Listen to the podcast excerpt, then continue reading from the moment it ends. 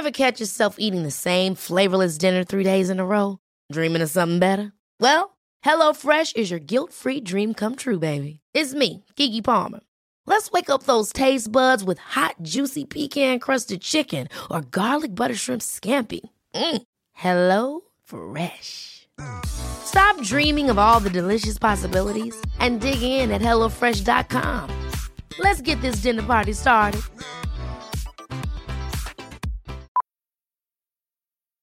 Millions of people have lost weight with personalized plans from Noom, like Evan, who can't stand salads and still lost 50 pounds. Salads, generally, for most people, are the easy button, right? For me, that wasn't an option. I never really was a salad guy. That's just not who I am. But Noom worked for me. Get your personalized plan today at Noom.com. Real Noom user compensated to provide their story. In four weeks, the typical Noom user can expect to lose one to two pounds per week. Individual results may vary.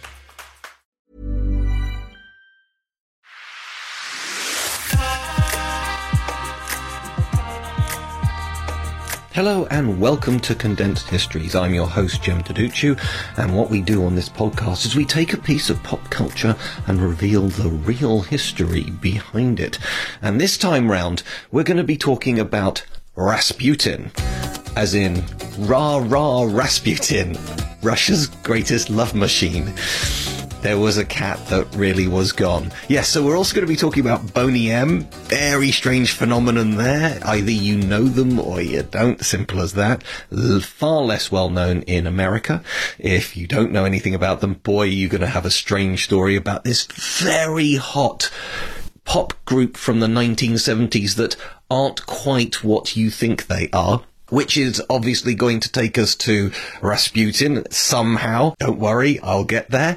And also, it's a reminder that there's the King's Man movie that came out basically at Christmas 2021. Rasputin, your reputation precedes you. Which was meant to come out, I believe, in 2020, but then COVID and all this kind of stuff, which is a prequel to the Kingsman movies that came out in the late teens, 20 teens. And all of this pulls together this wonderful myth and story of Rasputin and how for more than a century he's caught the popular imagination in all the wrong ways. And that's very rare for anybody, particularly somebody who they themselves never killed anybody, they were never a political leader, but for more than a century, Rasputin is considered down there with the likes of Hitler and, you know, other sort of like twisted people from history. It's really, really interesting to look at. And indeed, he, he sort of seeps into this kind of idea of occult and black magic, which, for the record, Condensed Histories is going to stick its neck out here. There's no such thing as magic. There's no such thing as magic. Yes, tricks. Magic tricks, fine. Ilya Boots, the editor, Greg. Oh my god, it's a dream. He does magic tricks all the time, but if you ask him, is there such a thing as actual black magic, using the forces of the supernatural to create various mystical powers? He's going to say no, there's no evidence of that. So all of this is linked to, bizarrely, a huge band in the 1970s.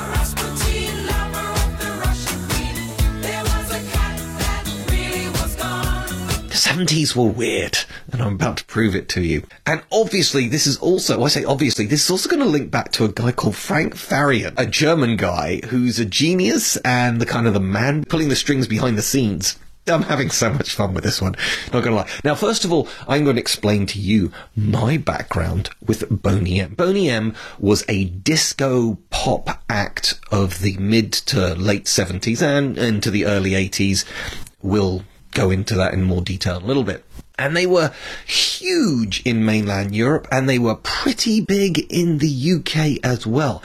I believe they only have had one top 30 hit in America, but you know, they're, they're sort of in, in the conversation about disco, which many people see as a completely morally or artistically bankrupt form of pop music, which generally pop music doesn't get the world's best reputation anyway. But certainly in the late 70s, disco, this kind of hard hitting pop music, very repetitious, very strong bass line, became something that you just danced to. Disco Stu likes disco music. It evolved arguably into the house music of the 80s and 90s, but it was definitely meant to be danced to, and was it as beautifully orchestrated as something like the, the Beatles music? Absolutely not. But you get something like ABBA starting in the sort of disco realm, certainly with the sort of disco look.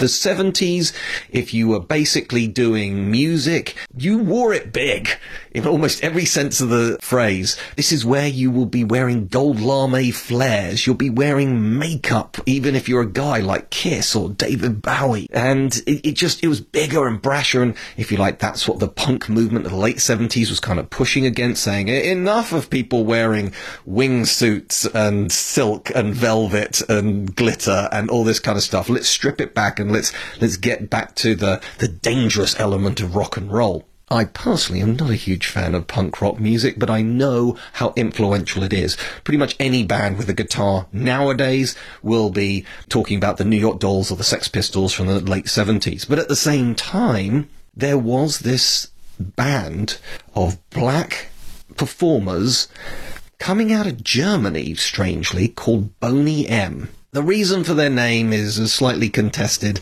but very quickly they, they became a, a, bit of a phenomenon, and yet at the same time they were a bit of a novelty act as well. They had the huge hit Rivers of Babylon. And the, it was a double A side with Rivers of Babylon and Brown Girl in the Ring. Now, for those of you who are perhaps too young to understand what's a double A side single, allow me to explain. So, in the olden days when people bought physical music, particularly in the 70s, 80s and 90s when it came to vinyl singles, obviously you'd buy a whole album and you'd have half the album on one side of the disc and the other half of the album you have to flip over and play the other side of the vinyl disc. Then with CDs, everything's on the same side. With me? Great. If it's a single, it is a much smaller disc. However, you still got the second side of the disc. So quite often people put in maybe one of the more experimental tunes or maybe that tune they just felt obliged to put onto the album. So quite often the B side was different, interesting, but certainly not a, a, a real sort of like eye catcher or earworm, whatever you want to call it. However, occasionally big bands just were so artistically epic, if you like. They were just sort of pushing out the songs all the time. Every now and then they'd put a double A side. In other words, we're not telling you which one's the best song. Both of these are barnstormers. And in the case of Boney M, you've got the Rivers of Babylon. And you got Brown Girl in the Ring. Now, Brown Girl in the Ring is actually a kind of Jamaican nursery rhyme. And so they were very much playing on the kind of Caribbean, African culture. And yet they were singing in English. And the weird thing is, they weren't really singing at all. I'll, I'll, come back to that in a moment. But they had this mixture of 1978, the number one Christmas single. Christmas singles still in the 21st century are a big deal. Who's number one at Christmas? Well, in Britain in 1978, it was Boney M with Oh My Lord or Jesus was born. Anyway, there's several different names, but you probably heard this one. And again, it's a kind of funky number. The great thing about Boney M's tracks is their verses were very short, their choruses were very catchy and easily repeatable. Even if you didn't know the English language, you could repeat them quite easily. And then, and then there was, uh, you know, you could always dance to it. They never did the slow love song. And so this was Boney M and they were huge hit. Now, back in the late 70s, my father had a sister, and his sister had moved to Germany, a small little town nearish Frankfurt. And so what we would do from time to time, not necessarily at Christmas, but from time to time, we would drive from London to this tiny little town called Klingenberg in West Germany. Of course, this is the time before the unification of Germany. And we would take the ferry. There was no such thing as the Eurostar then. We would drive to Dover. We would take a ferry and then we'd drive through Belgium and then on it into Germany. The whole trip would take the best part of a day. In fact, with the ferry trips, my memory as a child is quite often we, we slept through it. I'm not quite sure if we had cabins or things like that, but my recollection is it took quite a long time. But obviously that's a child's recollection. However, my parents did not have the biggest music collection. My sister always remembers with dread this one. The two that we remember, there had to have been more, but the two albums that we played, well, basically, we'd finish one of the albums, then we'd play the next album, and then we'd go back to the first album again. And those two albums were Johnny Cash live in San Quentin prison and Boney M, I presume, greatest hits. It might have been one of their albums. I'm, I'm not quite sure. It had kind of like a spaceship on the front cover. These are cassettes rather than vinyl. Obviously, we're in a car. And yeah, so basically Johnny Cash and Boney M was the soundtrack to me traveling around Europe a lot. And yeah, they've been stuck in my head ever since. And, and Boney M, if you like, one of the great things about them is they're completely inoffensive. They were never political. They were never radical. They were never raunchy. They were family friendly and they were catchy tunes. And it was just a, a beautiful package of pop culture. However, bizarrely, amongst all these other songs, they decided to do one called Rah Rah Rasputin.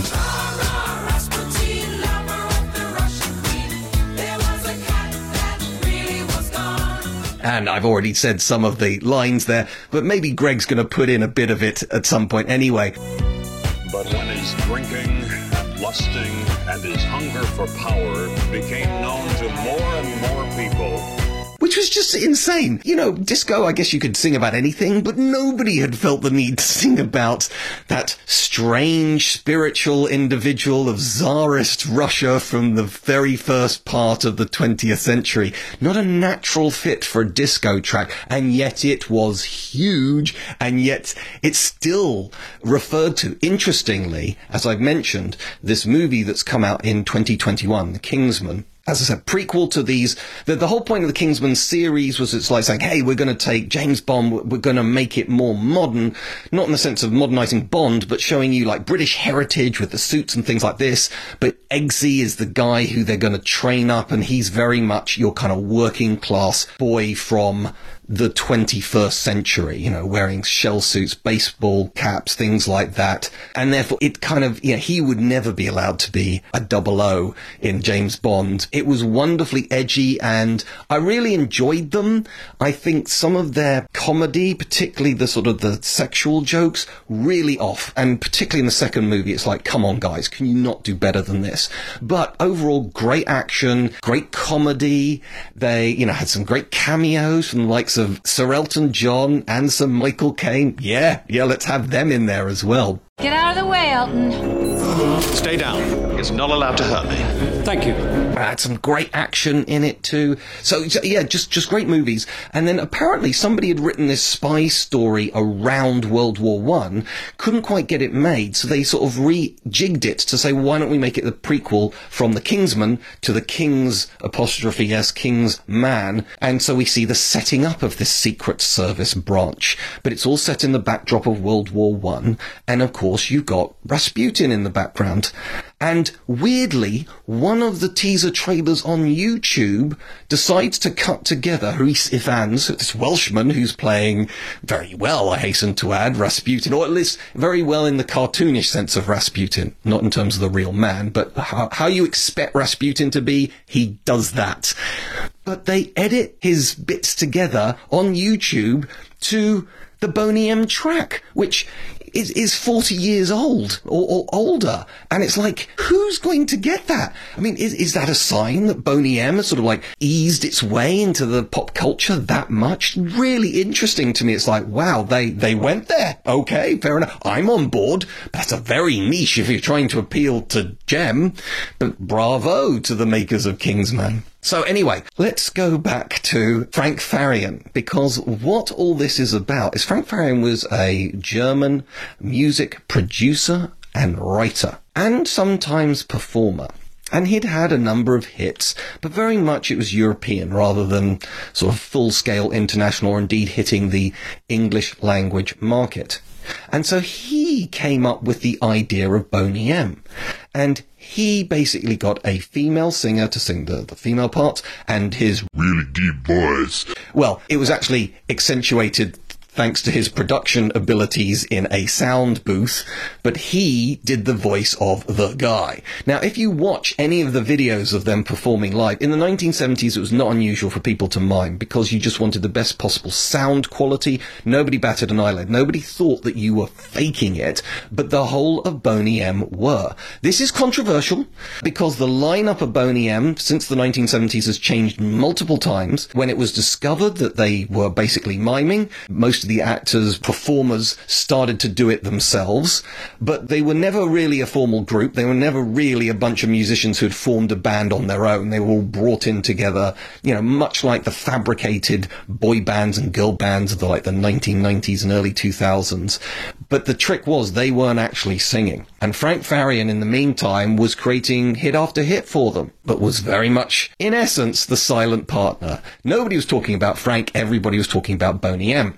And indeed, when it came out, it was kind of the end of Boney M's sell by date anyway. They'd already had two, three, four good years of, of publicity and popularity, and they kind of reached their sort of like natural sell by date, like many of these sort of prefabricated bands do.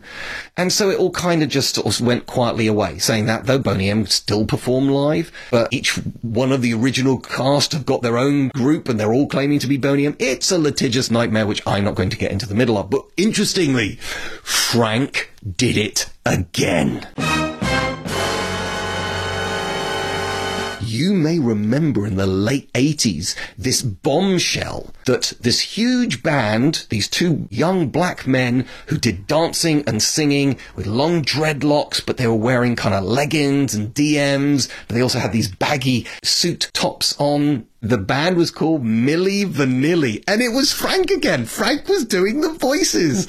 Only this time round, it really imploded. When people found out that Milli Vanilli were actually just miming to Frank's work, it destroyed the band. Just just that that's it. And I remember the press conference where one of the guys was uh, was trying to prove that he could sing. Girl, you know it's true. Ooh ooh ooh, I love you. That I was... think you should go with this tape. We give each a tape. You can take it to a scientist. But you could. Why don't you demonstrate now? Okay, I demonstrate it. Let's not do it. Let's do it. Like this microphone. You guys.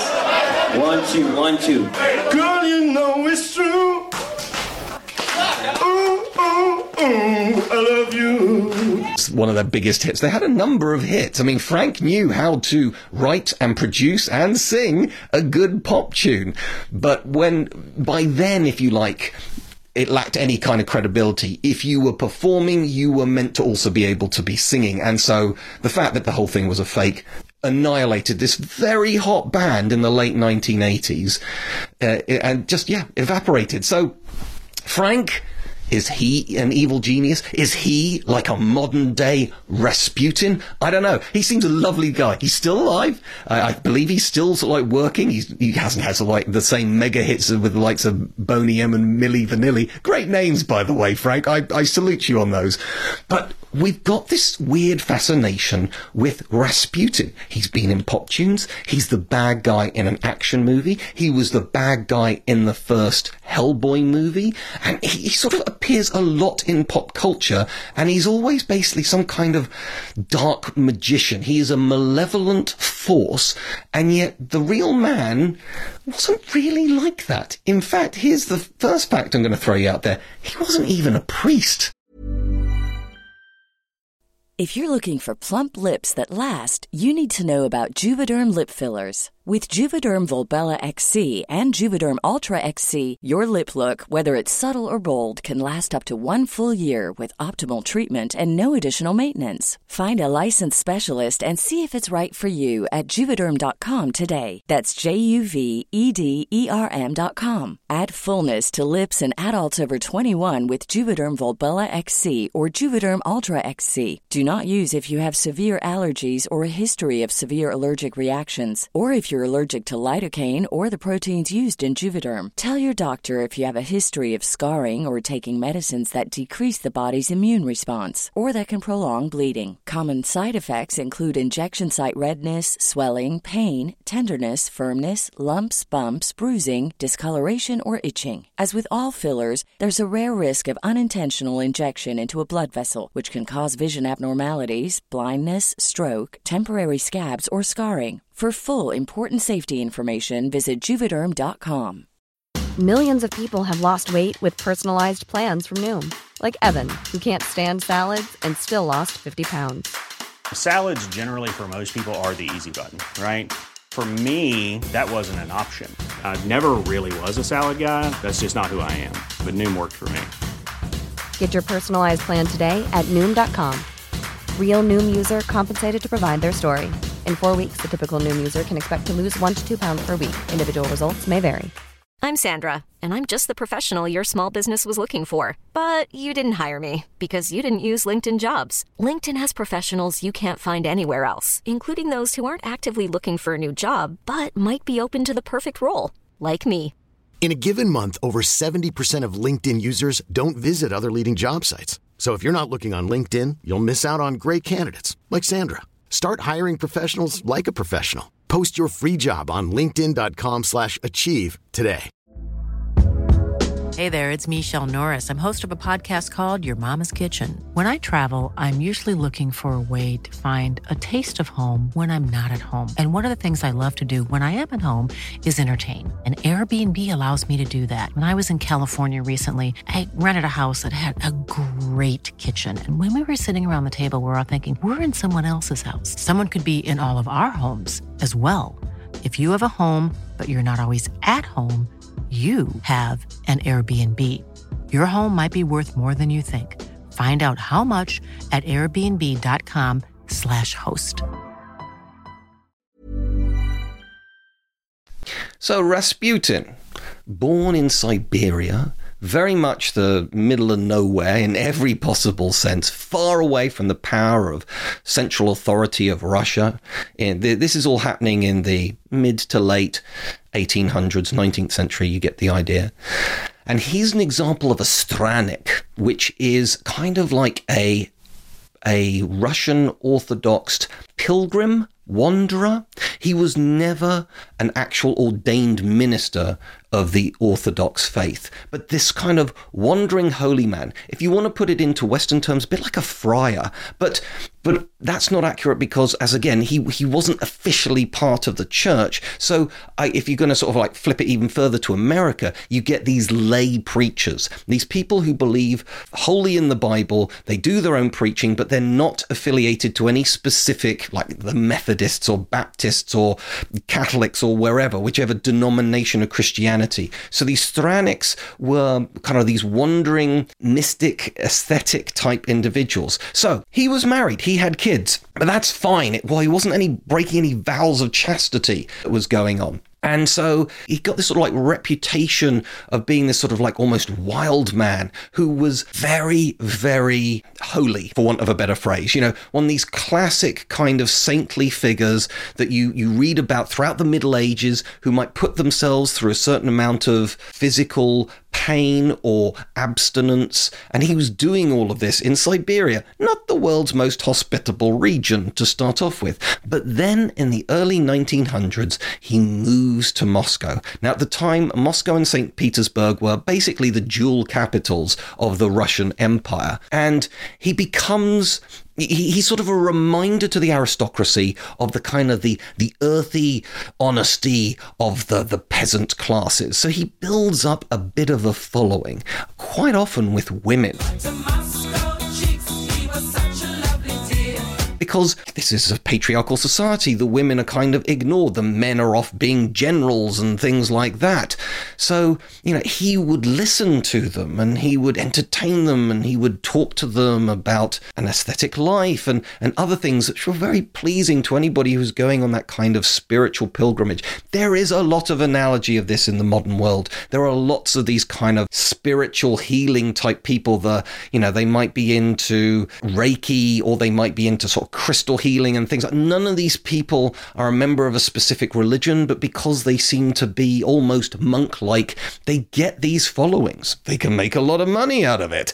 And I'm not going to go into the validity of any of these things. But if you're saying that, you know, Rasputin was evil because he, he gathered together all these women, it's a thing. It, it it still happens today, and these other people aren't put in the same territory as Rasputin.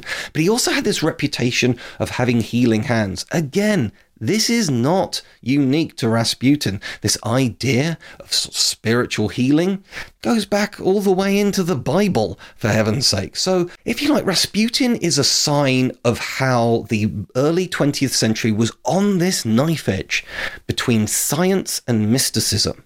Another example, absolute contemporary to Rasputin, is we get the Archduke Franz Ferdinand, who famously was assassinated in Sarajevo in the summer of 1914, and it triggers World War One. Why do I mention him? Because he knew Sarajevo was dangerous. And so while he was driving around in Sarajevo, he had a special jacket underneath his main jacket, which was covered in things like small icons and small bits of holy relics. So basically, he was counting on, in essence, spiritual protection rather than wearing a bulletproof vest, which might have been a better choice for him. But this was a very educated man who was about to inherit an entire empire, and yet he thought that these little unctions and, like I say, relics and all these sorts of things were a legitimate form of protection. So to start mocking, and this is the Austro-Hungarian Empire, yeah, these were well-educated people. There were lots of great scientists and scientific breakthroughs happening in Austro-Hungary at this time. You know, don't forget, this is where Freud, you know, was born and raised, and you get the idea. Scientists, philosophers, psychologists, you know, these people were mixing at a time when people were still also buying these special holy waters and things like that to protect them from evil spirits. I find that really interesting. So, Rasputin, if you like, is an embodiment of the old and the new mixing together. But if you know much about this, then the key thing is the Tsar, Tsar Nicholas II, and the Tsarina they have multiple children, but they've only got one son, and he's a hemophiliac. What does that mean? That means that basically his blood platelets will not knot together, and therefore, if he's cut him cuts himself, he can bleed himself to death. The rest of us will have blood clotting. He's incapable of doing that. And at one point, that's exactly what happens. And in the sort of like desperation, the doctors couldn't help him, but Rasputin comes in and he seems to do something to help the boy.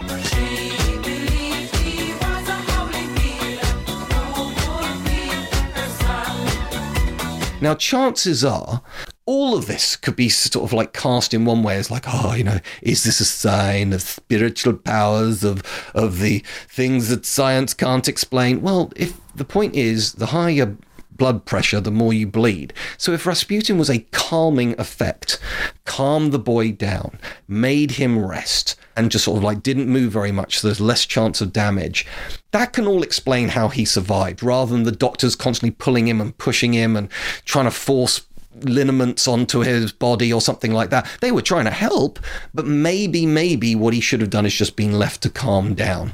And that's what Rasputin correctly worked out. But at that point, he is now in with the royal family.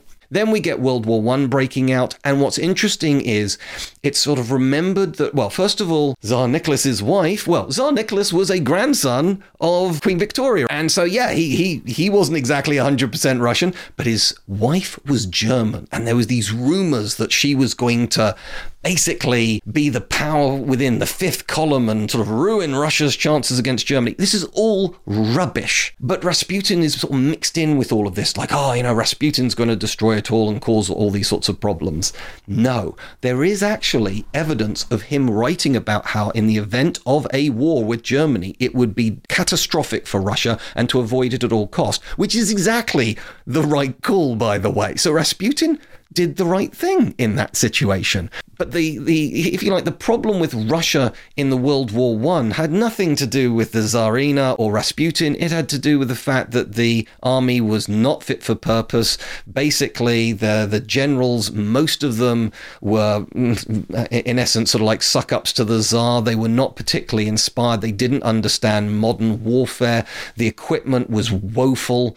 You know, there were there were points at which you know men would have one rifle between five men you don't have to be Rasputin to be ruining the army in that situation. You've already ruined the army. If there's not enough guns to go around, perhaps don't fight a war. So, you know, basically, we've got the Romanov dynasty, which had recently celebrated 300 years. The dynasty had been ruling Russia for 300 years and yet it was sitting on top of an utterly rotten structure waiting to collapse. But Rasputin and the Tsarina were going to basically become the poster boys of this kind of thing. The other critical thing is that when the war started going badly, the Tsar decided to fire the generals, maybe not the world's worst plan, but then decide to run the army himself. This was a critical failure because up until then, the Tsar, if you like, the empire could blame the generals. But now the leader of the empire is the general. At that point, any setbacks can be blamed directly on the leadership of the empire and not other people who were just not up to up to the job. So that was that was the worst move that Tsar Nicholas could have made, but he made it, and that's what sealed the fate really of Russia.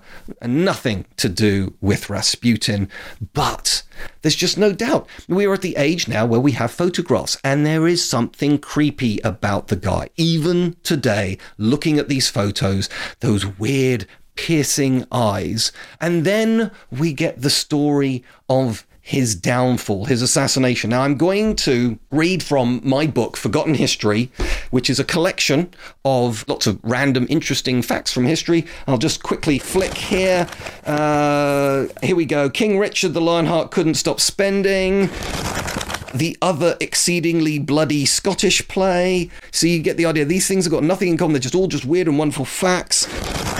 The War Where Nobody Died. If you want to find out more about any of those, then Forgotten History by Jem Duducu. You can get it anywhere you want. It's published by Amberley Publishing. You can get it there. You can get it on Amazon. You can go to an actual bookshop, support your local bookshops. It's carved up into different eras. So in the 20th century, funnily enough, I've got The Many Deaths of Rasputin. So I'll read it out here, maybe give you a little bit of extra context on it as well. But Grigory Rasputin is one of those rare historical figures who lives on more as a myth than as a man. There's no denying his power as an advisor to Tsar Nicholas II's court, where he was associated with spiritual healing and, you know, to the outside world. All the stuff about the occult, by the way, is basically all the jealous people looking in on the court. It was never actually said. I mean, indeed, one of the rumors was Rasputin was sleeping with the Tsarina. That's that's rubbish. There's there's no evidence of that. But you get this throughout history. Anybody who's popular at court, everybody else starts bad mouthing them, and invariably they've either slept with the wrong person or slept with a member of their own family just to really denigrate them.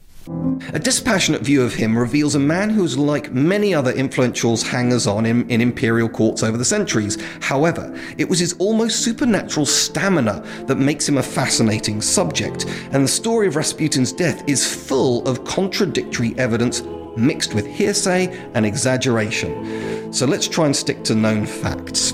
There are many stories about people who were nearly assassinated, the point being that the assassin missed and the target lived. This was not the case in June of 1914. Rasputin was on his way home when a woman jumped him in the street and stabbed him in the stomach. He managed to fend her off from making any other wounds to him by beating her away with a stick. Stomach wounds are notoriously fatal. Rasputin bled profusely and underwent weeks of surgery, medical treatment, and recuperation. It's not often you hold your own guts and live to tell the tale, but Rasputin did.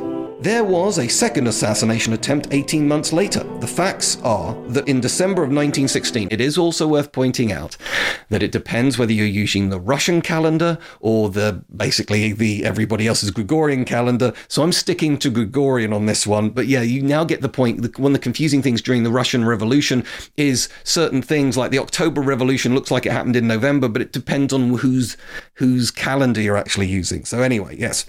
December 1916, Rasputin was invited to the Yusupov Palace in St. Petersburg. They were a huge, hugely wealthy and influential family.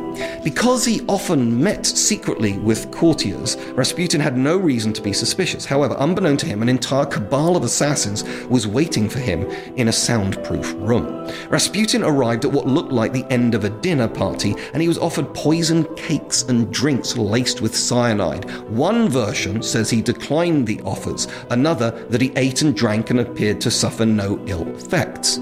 Now, all we can say is there was no poison in his body at the end of the autopsy, by the way. So you make your own choice on that. So, either way, Felix Yusupov grew bored with the proceedings, walked behind Rasputin, and shot him twice in the back.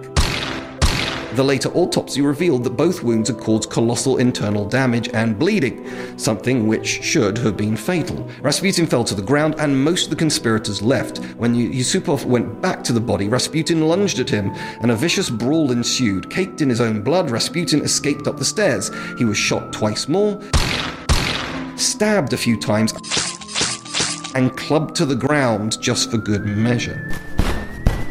A policeman heard the shots and came by to investigate. Yusupov was honest about what had just happened and asked the policeman to keep quiet about it after murdering one of the most famous men in Russia. Unsurprisingly, the policeman ignored this request and went looking for assistance.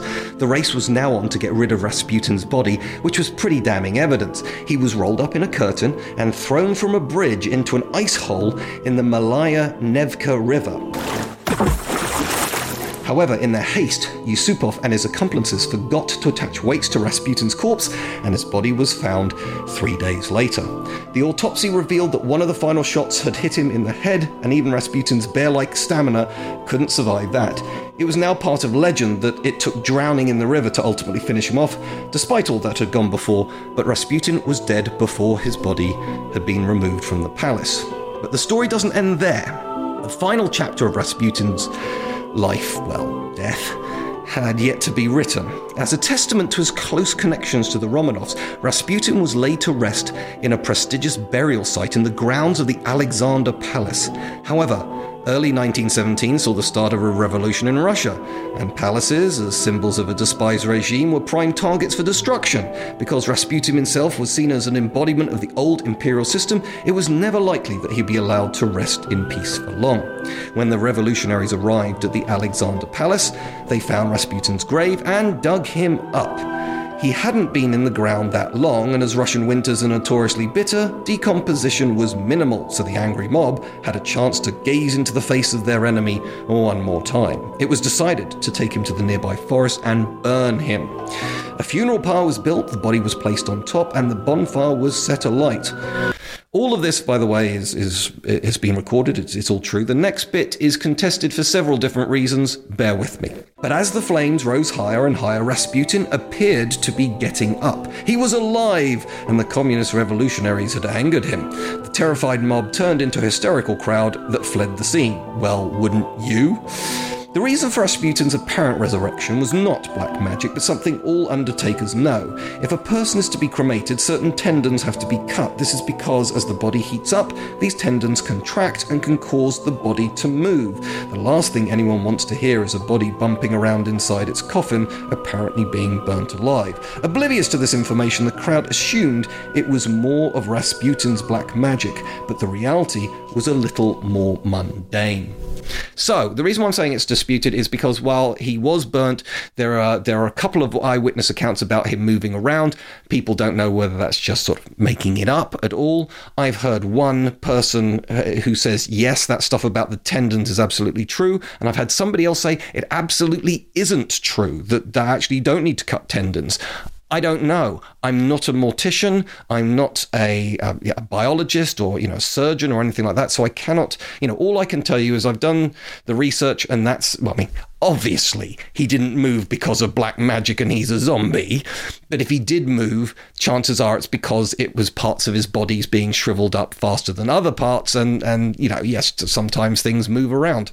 So, anyway, yes, uh, that's a great story about the multiple deaths of Rasputin. But if you like, it almost doesn't matter what the facts are. This is so interlaced with, with myth, and when it comes to the story of Rasputin, there is hardly anything in the English language where somebody has tried to do the real story of Rasputin. He is far more likely to appear as a sinister force of evil in, as I said, something like Hellboy or something like Kingsman, and I find it fascinating that, you know, he is considered that terrible that he can be used in pop culture as a sort of almost like a legitimate historical version of the devil.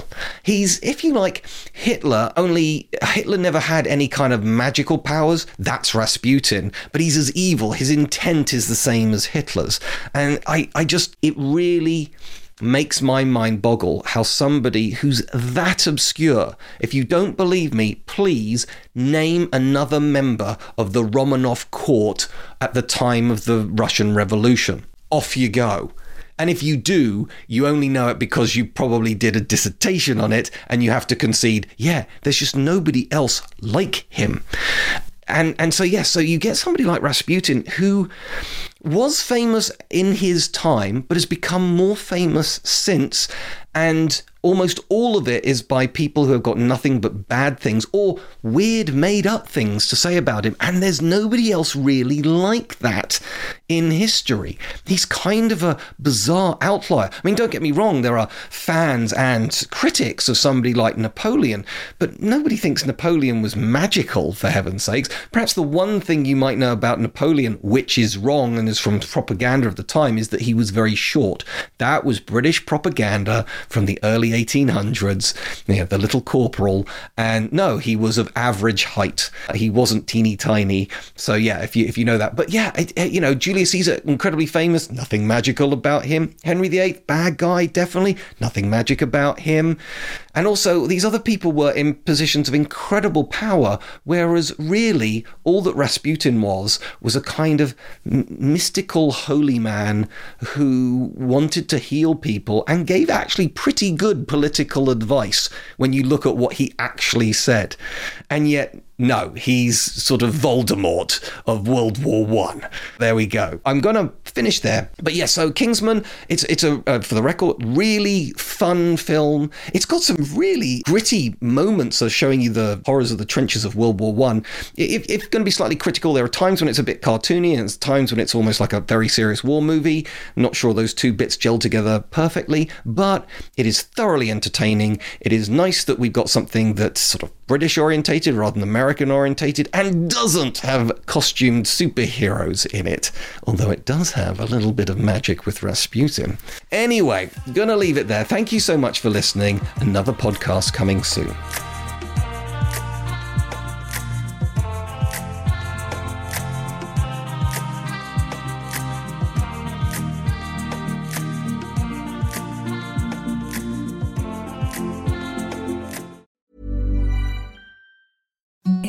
The softest sheets you've ever felt. Now imagine them getting even softer over time. That's what you'll feel with Boll and Branch's organic cotton sheets. In a recent customer survey, 96% replied that Boll and Branch sheets get softer with every wash. Start getting your best night's sleep in these sheets that get softer and softer for years to come. Try their sheets with a 30-night guarantee. Plus, get 15% off your first order at bollandbranch.com. Code BUTTERY. Exclusions apply. See site for details. Planning for your next trip? Elevate your travel style with Quince. Quince has all the jet setting essentials you'll want for your next getaway, like European linen, premium luggage options, buttery soft Italian leather bags, and so much more. And is all priced at 50 to 80% less than similar brands. Plus, Quince only works with factories that use safe and ethical manufacturing practices. Pack your bags with high-quality essentials you'll be wearing for vacations to come with Quince. Go to quince.com slash pack for free shipping and 365-day returns. When it comes to your finances, you think you've done it all. You've saved, you've researched, and you've invested all that you can. Now it's time to take those investments to the next level by using the brand behind every great investor, Yahoo Finance. As America's number one finance destination, Yahoo Finance has everything you need, whether you're a seasoned trader or just dipping your toes into the market. Join the millions of investors who trust Yahoo Finance to guide them on their financial journey. For comprehensive financial news and analysis, visit yahoofinance.com, the number one financial destination, yahoofinance.com.